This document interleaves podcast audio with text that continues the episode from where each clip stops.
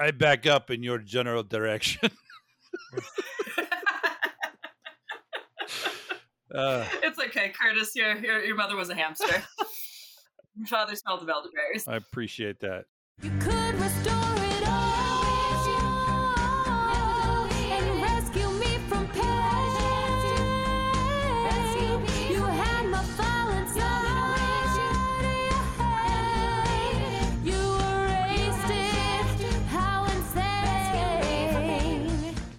Hi, and welcome to Backup Central's Restore It All podcast. I'm your host, W. Curtis Preston, aka Mr. Backup, and I have with me my auto cooling system consultant, Malaiyandi. How's it going, Prasanna? I'm good, Curtis. I hope one day it's fixed. It looks like it's getting closer. You now have all yeah, the parts, and you the, now kind I of have, know the I have almost all the parts. Um, I'm waiting. The thermostat comes tomorrow. So for the listeners, this is the second week where Curtis's Prius has had overheating issues. So he's in the middle of Random, just randomly it overheats for like 30 seconds at a time. Uh, I've now put in a an ODB scanner that allows me to look at it real time, and I have a little dash gauge, and now it on my phone, and it now actually I can see that it got up to like 230 degrees, but for only like 30 seconds. It's so that's so weird. weird. Exactly. Anyway, so I'll be I'll be swapping out some parts. The beautiful thing of using Rock Auto, which is a great website for um, not a sponsor of the podcast, but maybe they do want to sponsor of the podcast. yeah. Hey, you know, rockauto.com, a great place to buy parts for your car as long as you have lots of time to wait for them to show up by UPS. um, but uh, yeah, so I've got the water pump, I've got the sensor, I've got the thermostat and I'll be swapping all those out in the next uh, 24 hours and hopefully get my Prius back to, you know, thumbs up. It's literally the first actual problem I've ever had with this car after 160,000 miles, which is actually but pretty good. You know, pretty good. Yeah, you know, I'll take I'll take that. So uh, let's talk about other problems. Uh, some, you know, the more technical nature. We have a, a guest. Uh, actually, for the first time in a while, I don't remember the last guest we had from Druva. We have uh, uh, one of my colleagues from Druva on. She's been in the information security space for about a decade, and I'm excited to have her on the podcast. She is the senior PMM for cyber resilience here at Druva. Welcome to the podcast, Celeste Kinswood. Thank you for having me, Curtis, and lovely to see you, Prasanna. Likewise, super excited to have you on the podcast talking about one of my favorite topics, which is all about cyber resiliency. Absolutely. That's everybody's favorite topic right now. it has to be. Um, so the um, uh, before we get started, I'll just mention that uh, uh Celeste and I work for Druva.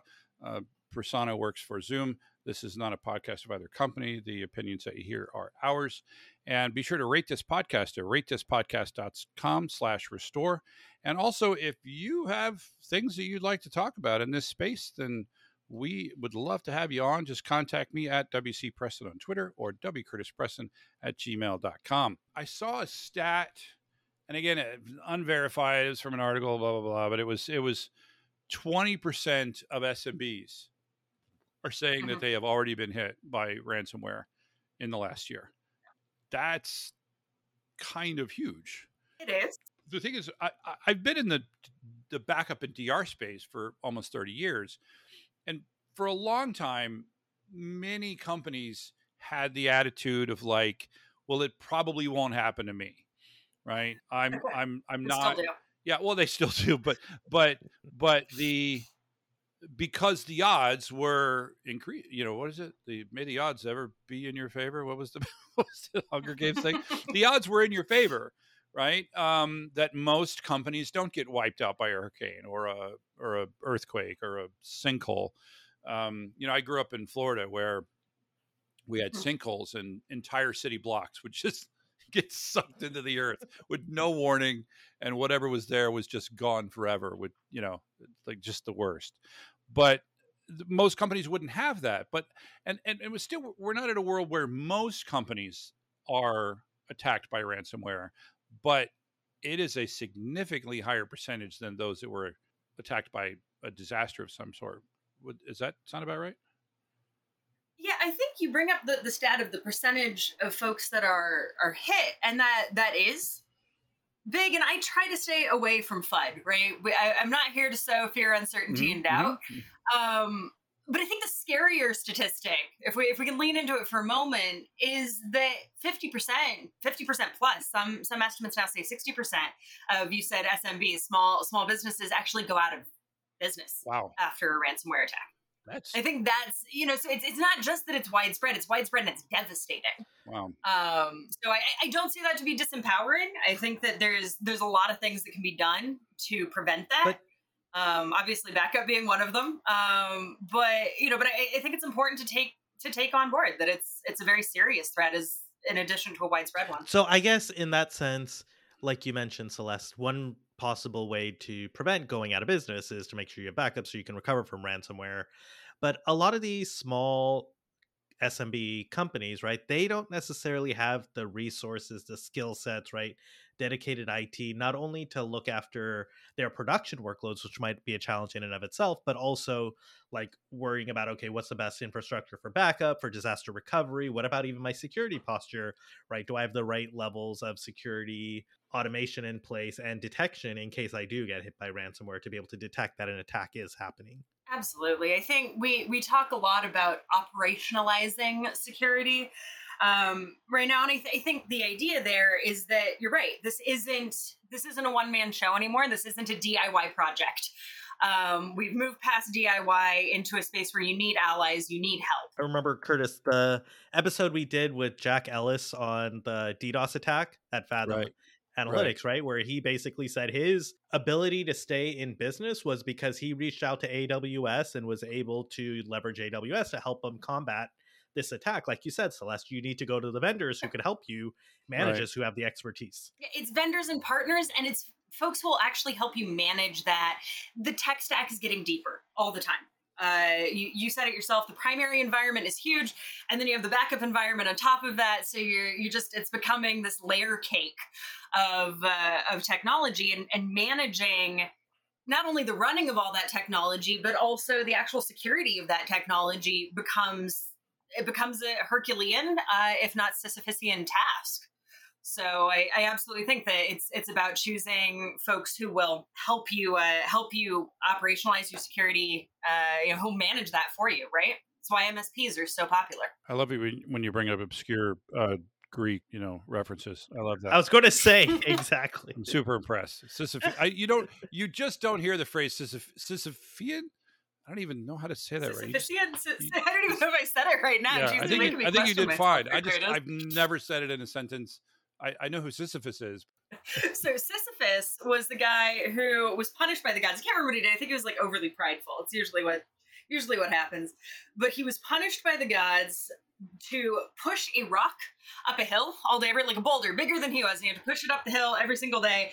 And at the end, at the end of every single day, there was no top to the hill, and it would just roll back down and crash him, and he had to wake up and do it again the next morning. Well, that, that yeah, that's just that's. I, I think that, that, that sounds like backup. I think that, I think like, that, that, very much like is. yeah, yeah, exactly, exactly. Um, and you, you remind me. Uh, you, you, did you see the animated Hercules, the Disney Hercules? Mm, mm-hmm. Yeah, my favorite line. my one. favorite line from there is after Hercules gets crushed by the Hydra. Uh, one of the kids yells yells out, "Someone dial IXII." that's my that's my favorite line. Anyway, uh, um, and this is why I think, and and you know, for those who start rolling their eyes at this point because I work for Druva and I'm going to say that a company like Druva is the best way to do this. I've had this opinion for many, many years, and that is this is an area where your core competence and having a company and a service that this is what they do, both from a cybersecurity perspective as well as a data protection perspective, that you need a company on that side of things, which is not what Druva does, but you also need a company on this side of things on the data protection side that has done this before that is dedicated to backup and data protection and disaster recovery and ransomware recovery all of those things because one thing has and, and i know I, I mentioned this a lot on the podcast but one thing that has never changed about backup and that is that nobody wants to do it right Nobody wants to raise their hand and say, uh, you know, let me take over the backup system. You give it to the um, newest guy, right? That's what always yeah, happens. Absolutely. give it to the newest guy. I mean, that's how I got my job, you know, back in 1993 that Ron Rodriguez did not want to be the backup guy anymore, and so that's how I got my job. Um, and which is but if crazy. you- like the most important thing in the company. yeah, it, it's is- so important, but nobody. But it's no. But it's also it's it, it's it's the real challenge is that nobody remembers all the backups you got right. Yeah. they only remember the one restore you got wrong. Yep. right. I mean, to this day, just ask the guys at MBNA about the time that I pushed the EPO button in the data center. Um, you know, that's the only thing they're ever going to remember about my time there. It's, it was pretty. I was think if we memorable. take the, the Hercules metaphor, right? The, it's zero to hero Yeah. is the theme on the, the Disney version, Yeah. at least, right? And I think that's the potential for. I mean, you said you got it because nobody else wanted it. It, it goes to the, the newest guy. Uh, but you have the opportunity there. Yes, of course, you have the opportunity to drop the ball and hit the wrong button, and, and everybody remembers that. But you have the opportunity to be a hero because if if the company's hit by a ransomware attack, uh, it's gonna fall on the backup guy's shoulders Mhm. backup person's shoulders and uh and they have the opportunity then to say hey look i got all the data back Right. we didn't pay the ransom we got we got everything back and look i got the company back to i got the company back to normal in under under two weeks in a matter of days whatever it is that's a career making Right. you know that's that's the hero moment Agreed. The- the- that's the promotion that's it's, you know But I, but I, to go back to what we were talking about earlier, doing that successfully by yourself with Mm. sort of standard data protection technologies, if you don't specialize in it, is it is again probably more Sisyphus than Hercules, right? Because it, it is a really difficult task. It's a really easy task to get wrong, right? it's it's a very difficult task to get right, um, and it's one of these where I, I I've become a bigger fan of these companies that some of which we partner with that do uh, that help you on the information security side that that be, again because they specialize in it they know how to detect it and they know how to stop it as much as possible on the front end and keep you from doing the really dumb things that because that's the thing that kills me is when i when i read about these ransomware attacks where it's like this ransomware attack was enabled by a Microsoft patch that the customer didn't put in and it was available a year prior Mm-hmm. to the attack, right? So th- that's the role that those folks play. I- I think one of my favorite episodes, actually one of our more popular ep- episodes, was uh, it says "Ransomware Victim Tells Their Story." I think is the title, and it- it's with uh, Tony Mendoza from SpectraLogic, and they told us a very blunt account of what they experienced when they got attacked. And they are a backup company, right? They are a they are a tape library company, and the problems that they had actually really didn't have as much to do with the physically doing the restore part. It was the figuring out what the heck has happened to us part. Yeah. And and also like what they should do. Like I know Tony was mentioning, yeah, we didn't have a ransomware attack um use there was case no plan. scenario, right? playbook There yeah. was no playbook around that. And so he was like, good thing we signed up for cyber insurance a couple months before. Yeah, they had cyber. Yeah, that's right. It was only a couple of months before, and because they had cyber insurance, the cyber insurance company put them in contact with one of these companies, whose job it was to help them through this problem. Right. So have that conversation now. Get some cyber insurance. Please don't get the cyber insurance so that you can have them pay the ransom. Please, for mm. the love of everything. a lot of them won't there's a lot of legal restrictions around it now Yeah. So so the the point of cyber insurance is to bring in the right group when this happens. And the same is true of having a, a data protection as a service offering on the back end so that what you have is a group of people that are dealing regularly with with problems like this. Uh, but you brought up the point earlier that it was a patch, right? That Yep. in this attack, it was a patch that hadn't been installed a year later. And that is one of the reasons, one of the core reasons that Druva operates on a SaaS model because nobody has time. Ain't nobody got time to make sure that every single system is patched, every every every upgrade is made, and that's so we handle that, right? We handle that for customers. And then on the other side of that, as you said, what went wrong?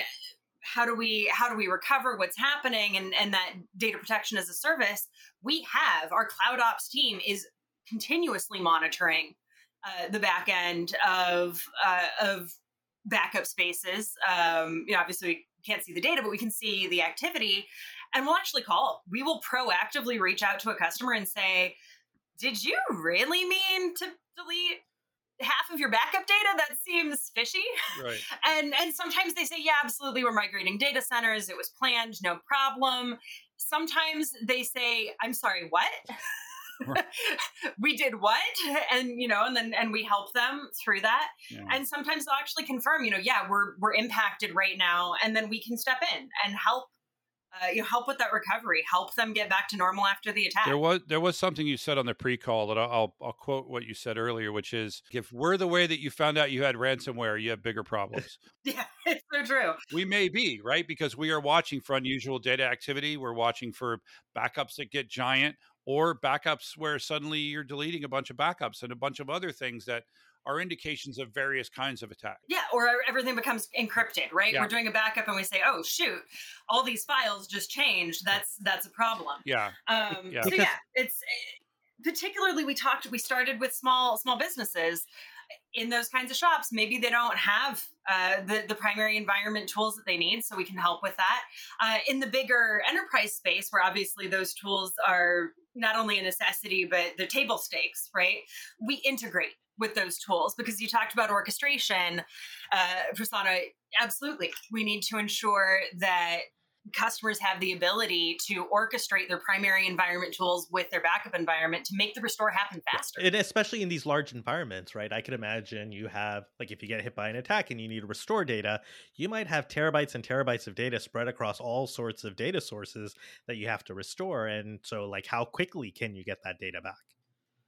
Or how painful is I should say how painful is it to actually go through and click and say yes I want to restore this I want to restore this I want to restore this and understanding what you need to restore as well.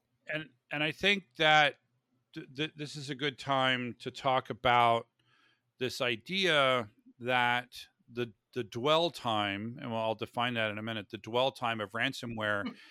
is a lot longer than most people think right? So the dwell time of a of a, a, piece of malware is the is basically the time between the initial infection and and again, let's make sure we define every word I'm using. Infection is the moment at which the malware gets on your box, and then there is this encryption process that starts. And also, what's happening at that time, depending on the malware variant all that stuff. The other thing is that the malware is trying to spread itself inside your computing environment, right? So it doesn't just infect one laptop. It wants to infect as many servers as possible, right? So it's spreading it as much as it can, and then it's it's infecting. I'm sorry, then it starts encrypting the uh, many files. But there was I, I just checked um, the the FireEye Mandiant group. Uh, which is like their mm. PS group inside FireEye to help mm-hmm. people yeah. deal with this. They said that the dwell time of ransomware has actually decreased, but uh, it decreased from 73 to 23 days, the, the median dwell time. But they had this, um, and they were saying that, that that wasn't an indicator that people were getting better at finding ransomware. It was an indicator that ransomware mm-hmm. was becoming more effective, right? it, it, inside, right? Um, and yeah. but they had this Spreading chart faster. Yeah, they they had this chart that it was a it was three years of data, and they showed basically the dwell times and how many people had that dwell time. What was amazing mm-hmm. is that chart goes out to 550 days.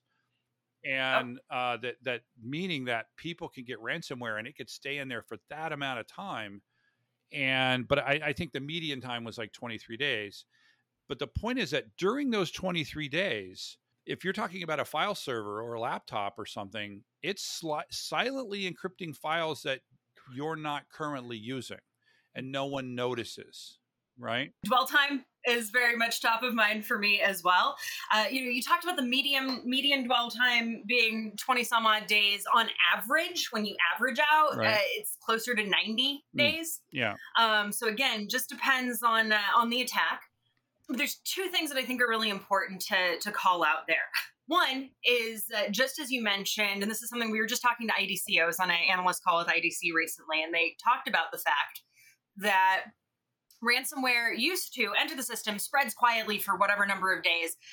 And it didn't really start encrypting until the very end, right? right. We get to the day of the, the ransom note, and hey, we're just going to make as much data grab as we can. Um, and new variants are instead encrypting files slowly in the background. Right. Um, the other important point I think there is, you know, as you said, uh, the dwell time decreasing. Ransomware attacks don't happen without people. There is a threat actor on the other side of a ransomware attack. Ransomware itself does not decide when it's going to hit the bulk encrypt button. Right. Somebody decides when to do that. Um, and that's usually, I mean, it's never Monday at 9 a.m. I wish it was, but it's not. No, it's normally like Friday afternoon, right? It's like Friday Exactly. afternoon Friday before. before the three day exactly. weekend. Yep. Thanksgiving Day, you know, New Year's Day. These these are all really popular days for attacks. I, I remember you and I did a podcast for Druva, and we did the recording before like a three day weekend, and you you Yep. made some kind of prediction that that weekend would be a great time to drop ransomware, and that's exactly what happened. Is there was a it, it was the I don't remember what it July was, but it was a probably big right. yeah I think it was July fourth. It was a big ransomware attack that happened just prior to a three day weekend. I think that was a And, Kaseya um, happened at that time. it was it Yeah, was a Kaseya. I knew it was one of those named attacks. The point there is, since it's going to be Friday, uh, you know, before a three day weekend. The process needs to be automated. We've talked about automation throughout. The process needs to be orchestrated. That means that the security tool should a be disconnecting everything from the network saying hey stop we got to stop the spread of this but it affects the backup environment too right you don't want to continue backing up infected data uh, you don't want to have anybody restore data from an infected snapshot right and so you need the ability to automatically quarantine resources not only in the primary environment but also in the backup environment And I know that some of the ransomware, especially, right, they've gotten smart and they now start explicitly targeting backups, right, going through and trying to delete the backups before, Mhm. right, Yeah. If your data is stored on a computer where backups are stored as files, if it's connected to the business network yeah, yeah. If your data is stored on servers that are connected to the business network, yeah, yeah they basically it, it will either delete it or encrypt it, and do that as part not a as part of the attack, and b before it's into the ransom note. the first point being that there's somebody behind the attack. You need to have the orchestration automation right. to respond, even if no one's in the office. Uh, the second point being with those longer dwell times and with files being encrypted slowly in the background or data being encrypted slowly, it becomes increasingly hard to figure out what point in time to restore from right. right? you have to you have to look at this whole time of infection and there's and there's competing priorities right uh, you want to get the company back up and running you need everybody to have their data back on their machines as quickly as possible but you also don't want to cause reinfection and so what you end up with is sort of the worst of all worlds solution which is you go back to a point in time prior to the infection, mm-hmm. which is again somewhere between 20 and 560 days, right? You go back before the infection, you say, all right, cool, the data's all clean, we're gonna restore here. And then somebody, and it's it's you, Curtis. It's it's you know the the, the new kid on the block, Yeah. right? The backup guy has to go forward in time and find the most recent version of files as people need them. Celeste, that's exactly what kind of Tony walked us through. Just sort of finding that good point in time after the infection. He said that was so painful as because you need to sort of bring up these environments in an isolated spot, right? So you can actually test things out without reinfecting everything else again, right? Yeah. Yeah, and it's one thing like so. Ran- some ransomware products are starting to infect uh, VMware, right? Uh, so attack VMware directly as opposed to attacking the VMs inside. So assuming the, the you know the, the VMs aren't infected, like the OS of the VMs haven't been infected, right? So that's one thing to restore VMs, right, as a single image and and it's not infected inside.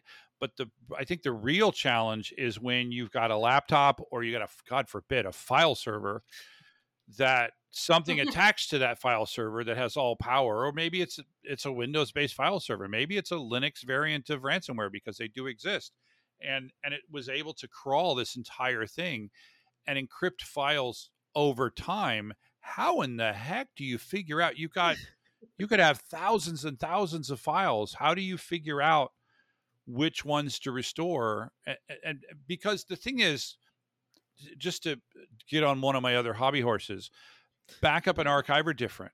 One of the reasons that backup is different than archive is backup is always done from a point in time. A restore is done from a point in time. Whereas archive, you say, give me all the emails that I sent over the last three weeks. Prior to what Celeste is going to be talking about in about 30 seconds. There's been no way for us to say to a backup product, give me the most recent version of files before they got corrupted, you know, during this time. Backups don't think ranges of time. They think single points in time, which means you're going to be doing thousands of individual restores once yeah. you identify the file that you like. Um, and then tracking all of that and all of that stuff. So, how in the world, Celeste, all while we... your all while your exec is breathing all down your neck, and where yeah. is my slide deck, Curtis? Yeah. I, I built this two weeks ago and I need it yesterday. Oh, uh, yeah.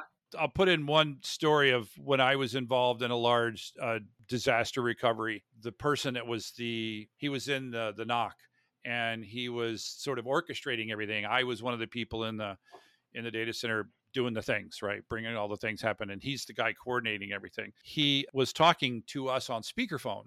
We didn't know he was on speakerphone, but he was talking to us on speakerphone and and and somebody said, "So you're in the knock?" and he goes, "Yeah." And we said uh, they said um, so let me guess uh, is tom and tom meaning the two bosses above him are tom and tom on your left and right shoulder?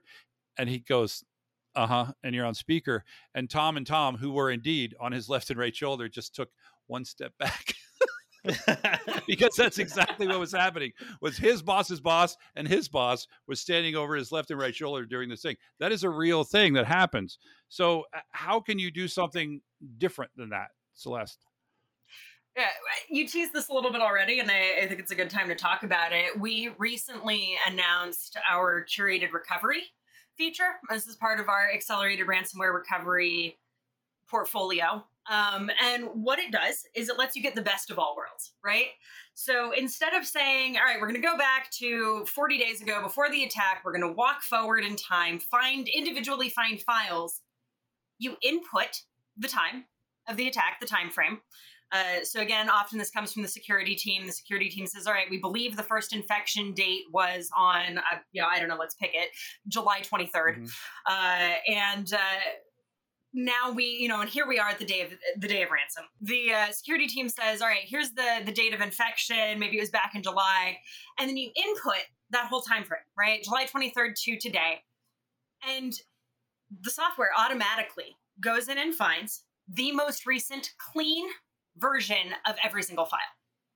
So instead of needing to manually pick out and do those thousands of restores, software goes, finds the most recent unencrypted version of the file, and compiles all of that into a single curated snapshot. And automatically restores that to the location you want, or does it make that available for you to see? Oh, here are all the versions of the different files in a single equivalent virtual point in time, if you will. The second option, it creates a curated okay. snapshot. It creates, you know, we think of it as like a golden okay. snapshot, right?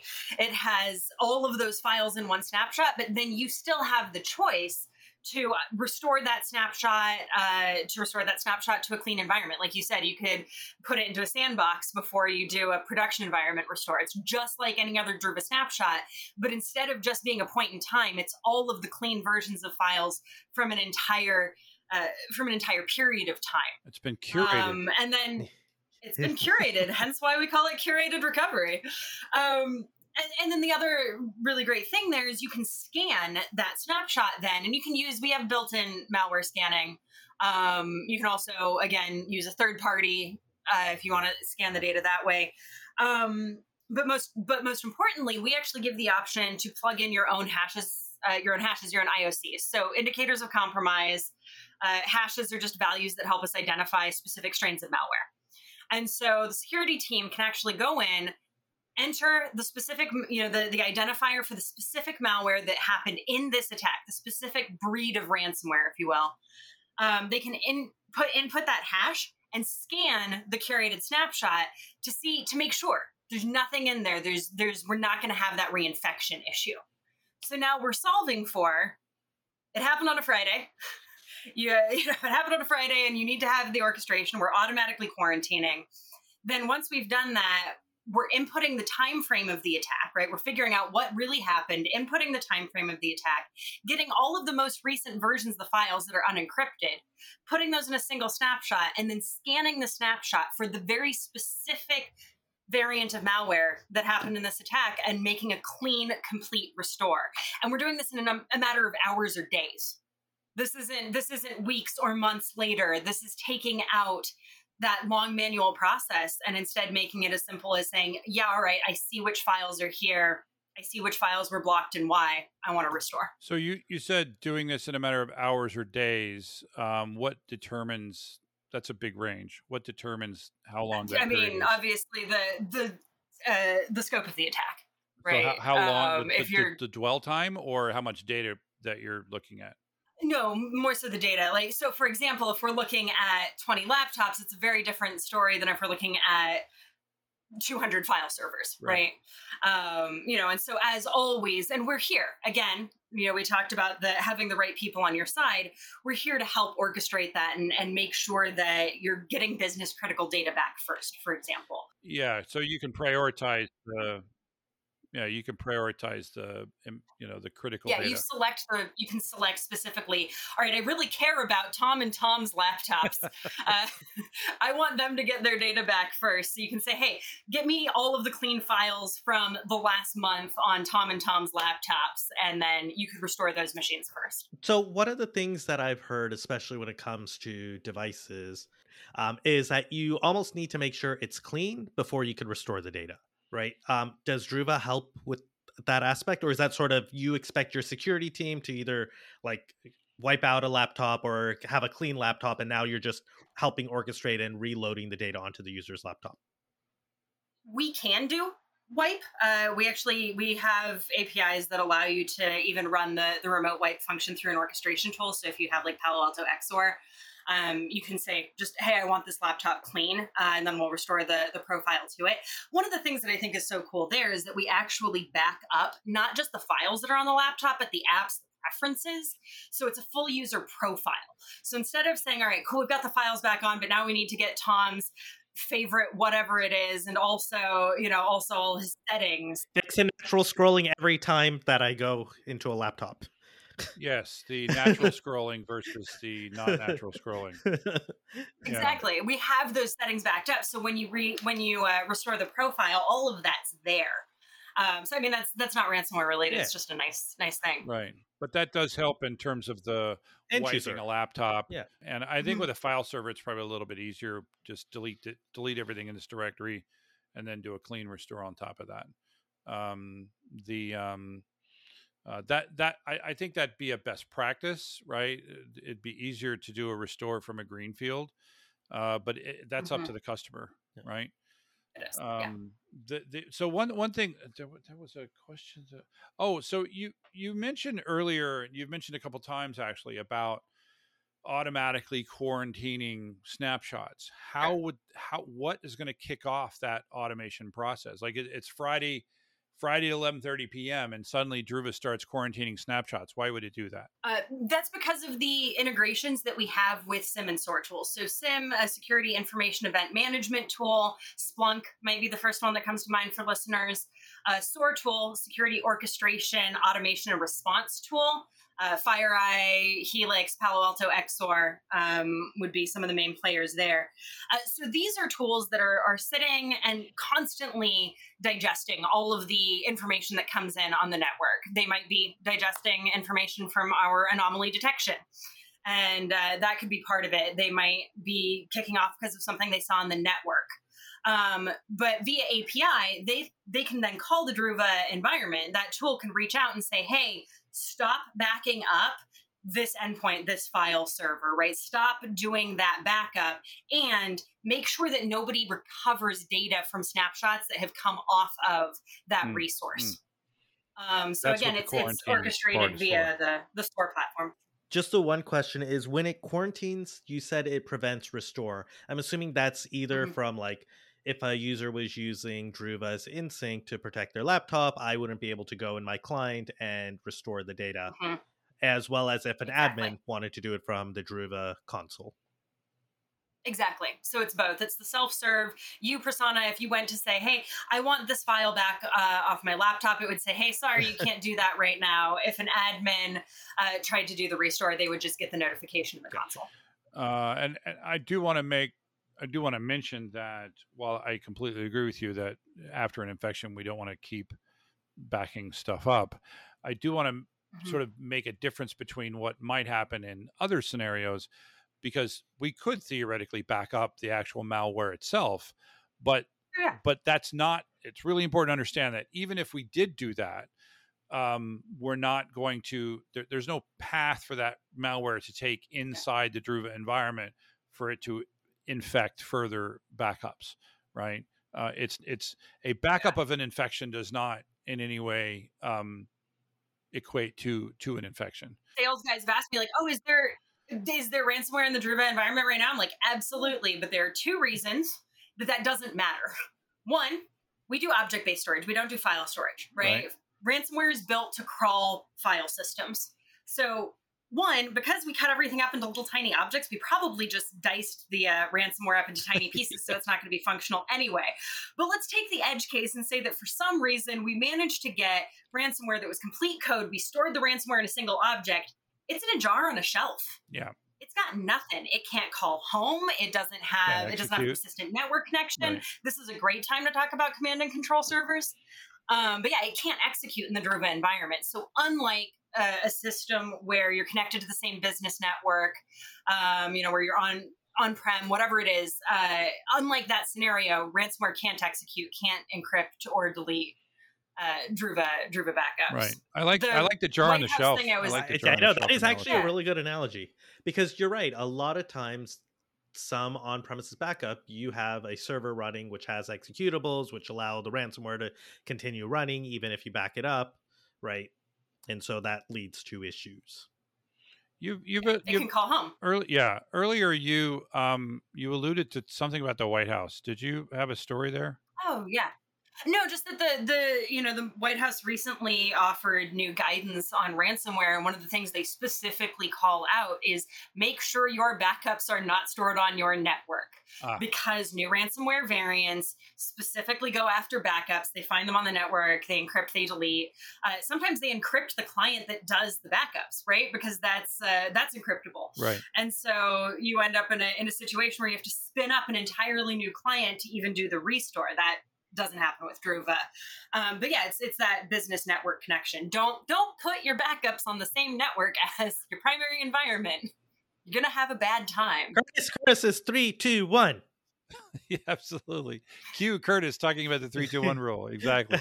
Yeah, it, it, this is and this is this has become more important in the ransomware world, but it, it's always been a core part of the way any good backup and DR system has been designed. You should always have one of the copies should be, you know, physically somewhere else and not electronically accessible. And and uh, that last part I just want to mention just because your backup server is off prem doesn't mean it's not electronically accessible. If you um, yeah. if you have pick your favorite backup product running in pick your favorite OS, running in pick your favorite colo facility or cloud provider and you've created a VPN between your physical data center and that data center for all intents and purposes that server is on prem right? And it's just as attackable as other data right? We're talking about a and you know the, the term would be air gapped. I do prefer the term electronic air gap or virtual air gap uh, because yeah over you know the to distinguish it against the physical air gap that, that that's the one thing that tape can really provide right it's a physical air gap. Uh there we go with tape yeah. again. Yeah yeah yeah tape tape tape. Um, yeah. If it wasn't so bad it'd be great.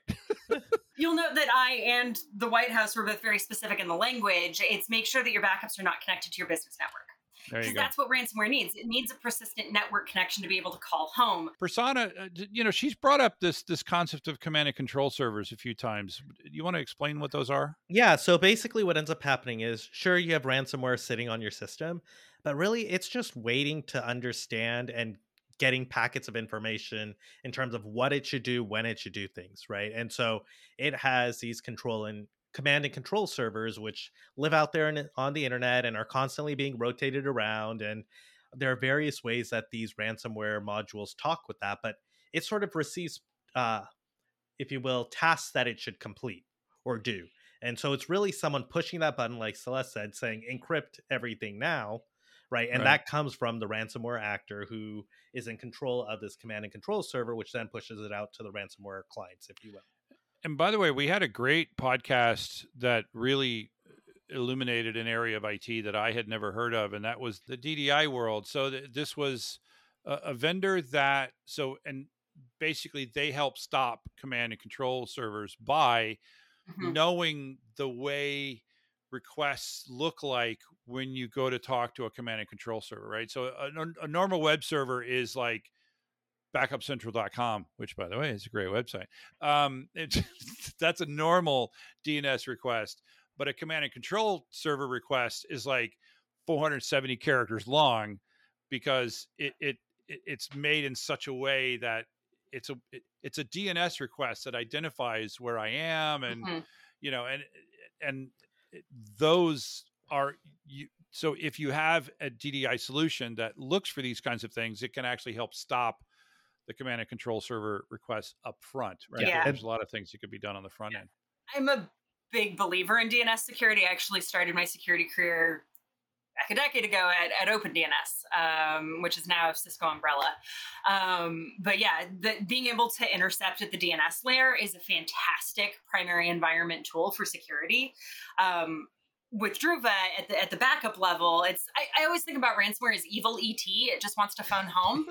yeah Um, but it, it needs it needs a connection to do ET, it, I and like so with uh, with Druva, the the way that we're blocking that connection is by not having a persistent network connection that it can use. right right I like that Right, Prasanna, I just wanted to, no, no, no. I I just want to chime in. That was episode 87 on stopping ransomware in its track with DNS, Mm. DHCP, and IPAM with Andrew Right. So, yeah, absolutely. That was that was a great. It was a real illuminating illuminating episode for me because I didn't even know that was a thing. Right. Um, that was fascinating. And and and and um, Celeste, you've alluded to the concept of defense in depth. Right. That's at Mhm. the front end of things. You also have things like you know, and I it's IDS, right? I, intrusion detection. Mhm, system. Intrusion detection Yeah. system. So yeah, you have that. You have all basically you have all that stuff on the front end. We're like the very back end. We're the the Yeah. we're who you call when everything else broke, right? Um, and and which is why you know, like you said, if, if the fact that we picked up uh, anomalous data activity, and and that's the first time you're knowing that you got you had ransomware, that is a bad situation. It means that Problem in and you, of you really didn't have but we are there right um and Yeah. then we are there to help you out of it and to help you get out of it much quicker since I've been watching a lot of football, I was going to say it's almost like a free safety in football, where if a Hmm. running back gets through everyone else, right, you're hoping that the free safety in the secondary can catch them before they score a touchdown. I will just have Yeah. to take your word for it Prasanna No, it's it's a it's a really good analogy. Uh, for any of our, our listeners who are not football fans, I happen to be. Go Steelers. Yay, Uh, but uh, yeah, Steelers, woo! uh, but for any of our listeners who are not football fans, to take a, a different analogy, um, we talk about defense in depth, or, or at Druva we say multi-layered defense. Um, and so, if you think of the castle, right, like you have a moat, and you have archers, and you have a drawbridge, um, and, and you keep layering the security back in. Druva is the very center. We are the keep right? We're the, the place of last defense where the data goes to be safe. Um, so I, I think that's maybe at least more universal no. imagery. Is this feature available for customers today? Absolutely, this this feature has shipped. Uh, we've seen seen some customers with some some really excellent uh, feedback. So. Uh, request a demo uh, if you just go to the the Druva website you can request a demo and and uh, get that on board um yeah or if you're already if you're already a Druva customer reach out to your uh, reach out to your representative absolutely well thanks celeste for coming on and chatting with us Yeah, I liked my keep analogy. I'm gonna keep that. Like that was good. Like we're the last bastion of defense. We're the place that data goes to be safe. Like I'm keeping I that. just have in my mind like uh The Hobbit or The Lord of the Rings. Yeah, exactly. Yeah, you know, final. does that make us helms deep are we helms deep because that didn't go so well No, I guess Uh, that didn't. No, no, it's uh, no, it's the the other one, the the the big white tall one, the that one, and like it does go well. Like they get through the gates, but then they get stopped before they reach the main keep, and like the king is Exactly. okay. Go- Gondor, Gondor is Yeah. the country. I don't know what the yeah, it's Yeah. like it, it, Ithilien, the White City of Gondor. I don't know. I mean, I, I did I did read those books and watch those movies, but I I don't know stuff like that just doesn't stay up in my head. Well, you have 26 hours to watch the extended edition, so maybe you should start that now. I back up in your general direction. uh, it's okay, Curtis. Your, your your mother was a hamster. Your father smelled of elderberries. I appreciate that. All right. Well, thanks, thanks, Prasanna, for uh, for coming on again. Of course. Awesome. Thanks, Curtis, yeah. and nice to see you again, Celeste. Yeah, such a pleasure. Thanks, uh, thanks for having me. All right, and thanks again to the listeners. And remember to subscribe so that you can restore it all. There was a file, system isn't worth a spit. Finally, I needed your backup. You had a chance to fix it, instead, it's all jacked up. See how I write on Facebook about you. Don't underestimate the things that I will do. There was a file, but I deleted it. Too bad your backup system isn't worth the spit.